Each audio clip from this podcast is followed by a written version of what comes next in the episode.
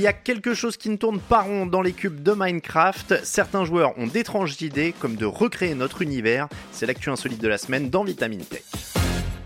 Après 11 ans d'existence et quelques 240 millions d'exemplaires vendus, Minecraft est clairement le plus grand succès de l'histoire des jeux vidéo.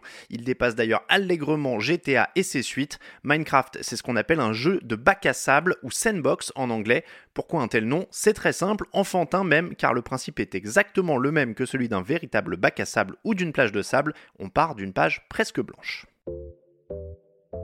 En réalité, il s'agit d'une île déserte sur laquelle un avatar déambule. Il va pouvoir construire des objets à partir de cubes représentant du bois ou de la pierre.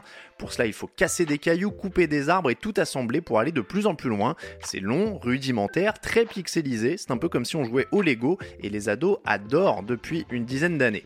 Et comme pour les Lego justement ou un bac à sable, il n'y a donc aucune règle du jeu. Seule la créativité et l'imagination peuvent présenter des limites. Avec 140 millions de joueurs actifs mensuels, de l'imagination, il y y en a, et même beaucoup. Le jeu est propice à d'innombrables créations totalement délirantes.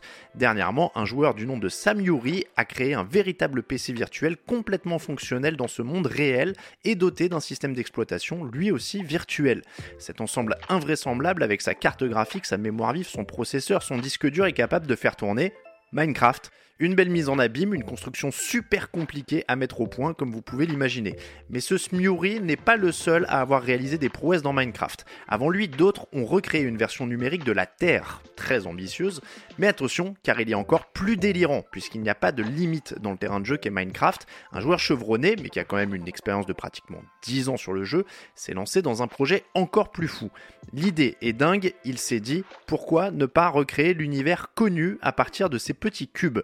Au début, ce joueur qui porte le sobriquet de Chris Dachau voulait juste faire une représentation de notre planète. Il a peaufiné ce travail pour que chaque continent soit parfaitement reproduit, il a même appliqué les couleurs de chaque océan, des déserts et des vastes zones forestières.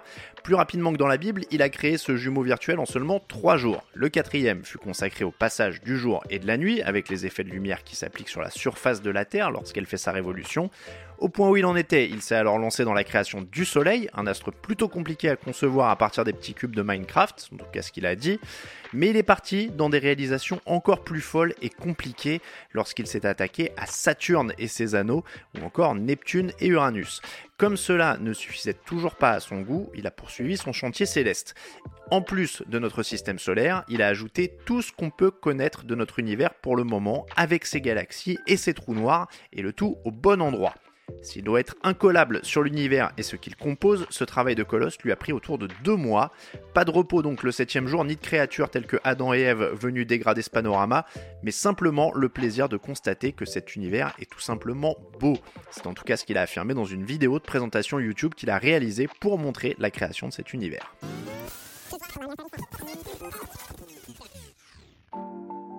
Ça vous impressionne et vous vous sentez totalement incapable d'assembler autant de petits cubes virtuels pour recréer l'univers pas de souci, puisqu'à l'avenir, une intelligence artificielle pourra peut-être le faire à votre place. Le concept est certes étrange, mais les travaux existent en ce sens. C'est notamment le cas d'une intelligence artificielle mise au point par OpenAI. Ces développeurs ont créé un algorithme qui s'est mis à incurgiter et analyser plus de 70 000 heures de séquences de jeux sur Minecraft disponibles sur YouTube. Car oui, beaucoup de joueurs enregistrent et mettent les vidéos de leur partie de Minecraft sur YouTube.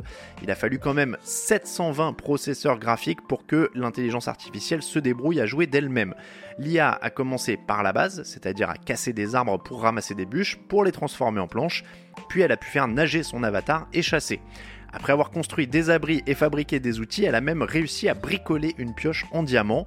Il a quand même fallu expliquer à cette IA comment réaliser les opérations montrées dans les vidéos.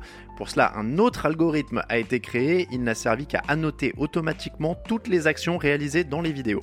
Un procédé qui a permis à l'IA d'apprendre en observant les actions plutôt qu'en testant plein de combinaisons de façon aléatoire. Pas mal, sauf que pour le moment, c'est totalement insuffisant pour remplacer un humain, le seul et unique dieu du bac à sable. C'est tout pour cet épisode de Vitamine Tech. Si ce podcast vous plaît, n'hésitez pas à nous retrouver sur vos applications d'écoute préférées pour vous abonner et ne manquer aucun épisode à venir. Sur Deezer, il suffit de saisir Vitamine Tech dans le champ de recherche et vous pourrez écouter tous les épisodes et vous abonner. N'hésitez pas non plus à partager cette chronique avec vos amis et vos proches. Pour le reste, je vous souhaite à toutes et à tous une excellente soirée ou une très bonne journée et je vous dis à la semaine prochaine dans Vitamine Tech.